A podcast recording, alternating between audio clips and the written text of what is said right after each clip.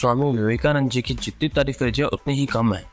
उन्होंने जो भी कुछ किया है, जो भी कुछ कहा है, वो सारा ही एक से बढ़कर एक है।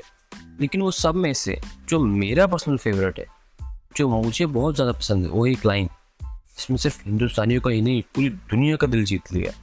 वो उन्होंने कही थी, 1893 में शिकागो, अमेरिका में। वो लाइन उनकी स्पीच की पहली थी। वो लाइन थी sisters and brothers of America उनसे उनकी सोच के बारे में पता चलता है उनकी थिंकिंग के बारे में पता चलता है कि वो सामने वाले को अपना समझते हैं। फिर चाहे वो किसी भी देश का हो, किसी भी रीजन का हो, चाहे वो देखने में उनसे अलग हो, चाहे उनके कपड़े उनसे अलग हो, किसी भी वे में, कोई भी हो, इस पूरी दुनिया में, वो सब कौन है? वो सब हमारे भाई बहन ये पूरा का पूरा एसेंस है सारे वेदों का। वहाँ पे सिर्फ़ एक बात कही जा रही है, जहाँ हम सब एक है, कि आप में और मुझमें कोई फ़र्क है ही नहीं।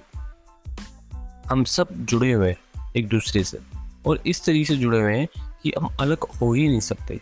मतलब क्या है कि सब हमारे और हम सब के जैसे आज मैं बहुत सारे लोग हैं, मैं किसी के भी नाम ना लूँगा जब मैं आपको रिलीजियस बोलते हैं स्पिरिचुअल बोलते हैं, सिर्फ़ धर्म के नाम पे एक दूसरे से लड़ते हैं। जिनका मतलब उनको समझ ही नहीं आया कि धर्म का असली मतलब क्या है। इनफैक्ट कोई भी ऐसा इंसान जो उस रियलाइजेशन होगा, जो खुद को जानता होगा, वो कभी भी वो फ़र्क कर ही नहीं सकता कि आप किस कंट्री के हो, किस रिलीजन के हो, आपका रंग रूप क्या है, आपके कपड़े कैसे हैं, और अगर वो फ़र्क कर रहा है, इसका मतलब एक बात पक्की है कि वो खुद को नहीं जानता। इनफैक्ट उनकी लाइफ की बहुत ही इंटरेस्टिंग कहानी है, जिससे हमको उनकी सोच के बारे में और डीपली समझ में आता है। जब उनका प्लान बना था अमेरिका जाने का तो वो माँ शारदा के पास गए थे, आशीर्वाद लेने। माँ शारदा से उन्होंने बोला कि मैं अमेरिका जा रहा हूँ धर्म का प्रचार करने के लिए, या जो भी कुछ मैंने सीखा है, वो सबको शेयर करने के लिए। तो अगर आपकी अनुमति है तो मैं जाऊँ। तो माँ शारदा ने उनसे कहा कि वो जो चाकू पड़ा है वो देना जरा मुझे तो उन्होंने वो चाकू उठाया और उठा कर दी थी माँ शारदा को। तो उसके बाद में माँ शारदा ने कहा कि अब तुम जा सकते हो। वो चौंक गए। उन्होंने पूछा माँ शारदा से कि आपने मेरे को परीक्षा तो ली नहीं। ऐसे ही मुझे अनुमति दे दी, बिना किसी परीक्षा की। ना मुझसे कोई सवाल करा। और फिर माँ शारदा ने जवाब दिया कि ये जो तुमने मुझे चाकू उठा करके दिया ना, यही तुम्हारी परीक्षा है। अगर तुम्हें, तुम्हारी जगह कोई और होता और ये चाकू मुझे देता तो वो जो चाकू का जो लकड़ी वाला हिस्सा था उसको खुद पकड़ता और जो धार वाला हिस्सा है, वो मुझे पकड़ा। लेकिन तुमने ऐसा नहीं किया। तुमने धार वाले हिस्से को खुद पकड़ा और लकड़ी वाला हिस्सा मुझे पकड़ा है। जिससे कि अगर चोट लगनी भी है तो तुम्हें लग जाए, लेकिन मुझे ना लगे। तो तुम खुद का बुरा करने के लिए भी तैयार हो, सामने वाले के भले के लिए। मैं शारदा बोली, इससे मुझे ये समझ में आता है कि इससे तुम पूरी तरीके से तैयार अब तुम जा सकते हो। फिर वो गए।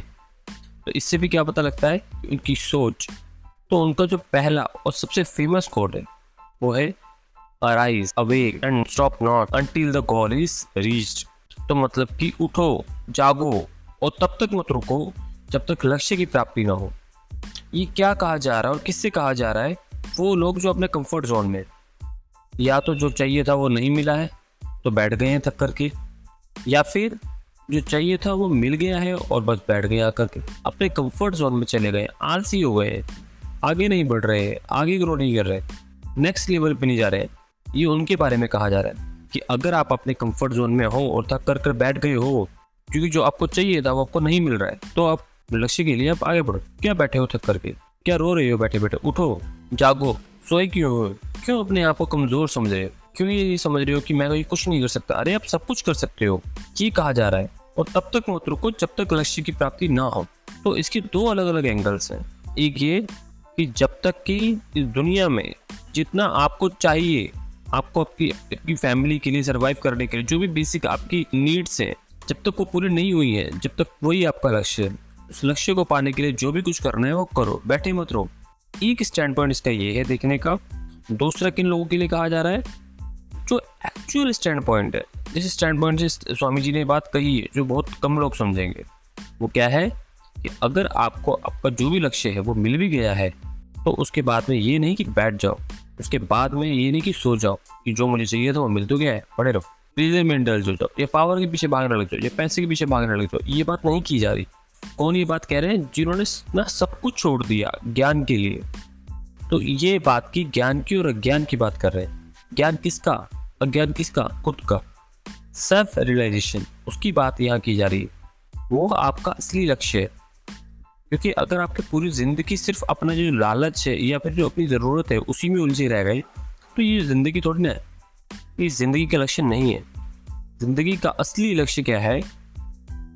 सेल्फ नॉलेज सेल्फ अंडरस्टैंडिंग उसकी बात यहाँ पर की जा रही है कि चाहे आपको बाहर की दुनिया में कितना भी मिल जाए, लेकिन अभी अभी आपका लक्ष्य पूरा नहीं हुआ तो बैठो मत, सोते मत रहो, उठ जाओ। आपका लक्ष्य क्या है? खुद को जानना। और जब तक वो लक्ष्य पूरा नहीं हो जाता है जब तक खुद को नहीं जान लेते हो, तब तक मत रुको। यही एक इंसान का लक्ष्य होना चाहिए और यही एक इंसान का सबसे बड़ा लक्ष्य है। क्योंकि अगर आपने पूरी दुनिया को भी जान लिया और खुद को ही नहीं जाने तो क्या जाना? अगर आपने पूरी दुनिया को जीत लिया, मैं कहता हूँ पूरे दुनिया छोड़ो, पूरे ब्रह्मांड को जीत लिया, लेकिन अगर खुद को ही नहीं जीता तो क्या जीता? तो अब जीत कर भी हार गए। और ऐसे एक नहीं, दो नहीं, बहुत सारे एग्जाम्पल्स है। अगर आप हिस्ट्री को उठा करके देखोगे, इन्होंने पूरी दुनिया को जीत लिया, लेकिन जीतने के बाद भी खाली की खाली और ऐसे भी आपको एग्जाम्पल्स मिलेंगे जिनके पास कुछ, जो कुछ भी था, वो सब कुछ छोड़ दिया, लेकिन उसके बाद भी वो जीत गए। क्यों?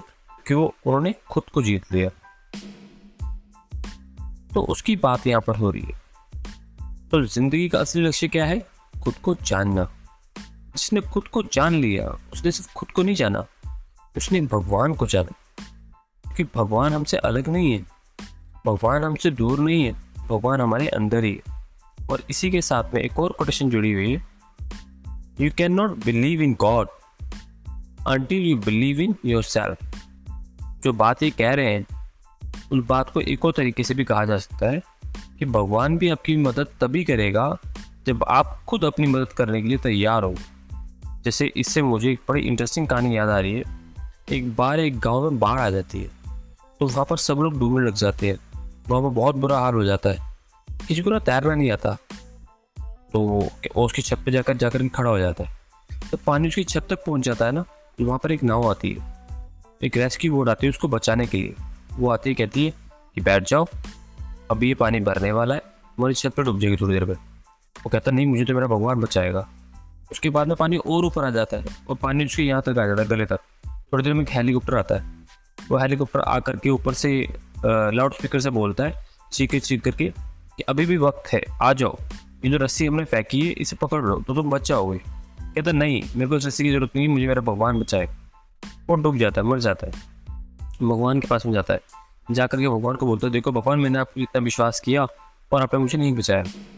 तो भगवान खींच करके उसको थप्पड़ मारते हैं। भगवान कहते एक बात बता, ये जो बोट भेजी थी, वो किसने भेजी थी? वो जो हेलीकॉप्टर भेजा था, वो किसने भेजा था? वो रस्सी जो फेंकी थी किसने फेंकी थी? वो सब मैंने ही तो किया था। अरे मूर्ख, तू भी तो कुछ कर। तुझे भी तो अपना हाथ बढ़ाना पड़ेगा। मैंने तुझे अपना हाथ दिया तो मेरा हाथ पकड़ कम से कम। तो अंधविश्वास से काम नहीं चलता। ये फ़र्क है, अंधविश्वास में और विश्वास में। विश्वास क्या है कि मैं अपनी तरफ़ से किसी के साथ कुछ गलत नहीं करूँगा। मैं अपनी तरफ़ से अपनी पूरी मेहनत करूँगा।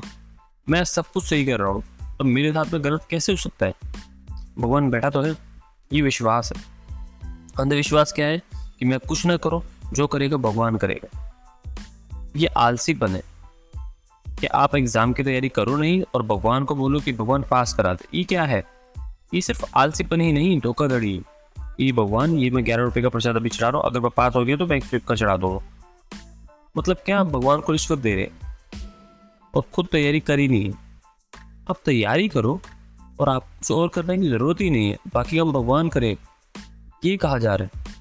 अगर आप अपनी तरफ़ से मेहनत करोगे, किसी भी तरह की कोई मेहनत करने में, किसी भी तरह की कसरत नहीं छोड़ोगे और फिर उसके बाद में कह रहे हो कि अब जो होगा तेरे हाथ में तो फिर ठीक है। लेकिन आप अपना काम नहीं कर रहे हो। कह रहे हो कि सब कुछ तेरे हाथ में तो आप चाहते हो कि आपका काम भी कोई और करे। तो ये धोखाधड़ी है। तो ये है एक एंगल इस कोटेशन को देखने का। जिसका एक और स्टैंड पॉइंट हो सकता है। इस स्टैंड पॉइंट जिस स्वामी जी, इस बात को कहते हैं, वो क्या है कि आप भगवान को तब तक नहीं जान सकते जब तक कि आप खुद को ना जान जाओ। जब तक भगवान सिर्फ़ एक कॉन्सेप्ट रहेगा आपके माइंड में, एक आइडिया रहेगा, जब तक एक, वो एक थॉट है भगवान। अगर आप पूजा भी करोगे ना तो अपने एक थॉट की पूजा करोगे। लेकिन जिस दिन आपने खुद को जान लिया जान लिया मतलब सिर्फ़ बुक्स के थ्रू नहीं एक्चुअल में जान लिया खुद को जान लिया कि दिस इज़ वो आई एम यही मैं हूँ तो वहीं पर आपको भगवान भी मिल जाएगा। क्योंकि आप और भगवान अलग अलग नहीं हो। भगवान आपसे अलग नहीं है, भगवान आपसे दूर नहीं है। इनफैक्ट भगवान आपके इतना पास है जितना आप खुद भी इतने आपके पास नहीं हो, जितना आपका थोट भी आपके पास नहीं है। उससे भी पहले भगवान आपके पास बिल्कुल इस तरीके से, अगर मैं एग्ज़ाम्पल दूँ जैसे कि एक लहर और पानी में जितना फ़र्क है, जितनी दूरी है, उतनी ही दूरी आप में और भगवान में है। लहर पानी से कितना दूर है? लहर को कहाँ जाना है? पानी को पाने के लिए। लहर पानी ही है। तो ये बात यहाँ पर कही जा रही है। जब लहर ने अपने सच को देख लिया कि लहर कहीं भी नहीं है, दिख रही है लेकिन लहर का जो एक्चुअल सब्सटेंस है, लहर जिसकी बनी है, लहर जिस पर टिकी है, जिससे बनी है, वो पानी है तो वही पानी उस पूरे समुद्र का भी एसेंस है। वही सब कुछ उसकी बात यहाँ पर की जा रही है कि अगर आपको भगवान के सच को भी जानना है तो पहले खुद के सच को जानना होगा, इस यूनिवर्स के सच को जानना होगा कि जो पूरा का पूरा यूनिवर्स दिख रहा है, इसका सच क्या है? इसका भी एक ही तरीका है कि आपको खुद के सच को जानना है। यानी अभी तक मैंने जो कुछ भी कहा है, ये जितने भी कोटेशन उसको समअप किया जाए और एक लाइन के अंदर कहा जाए तो क्या होगा कि जिसने खुद को जान लिया, खुद के सच को जान लिया, उसने सब कुछ जान लिया। अब उसके लिए जानने के लिए कुछ और बाकी नहीं wish you all the best thank you so much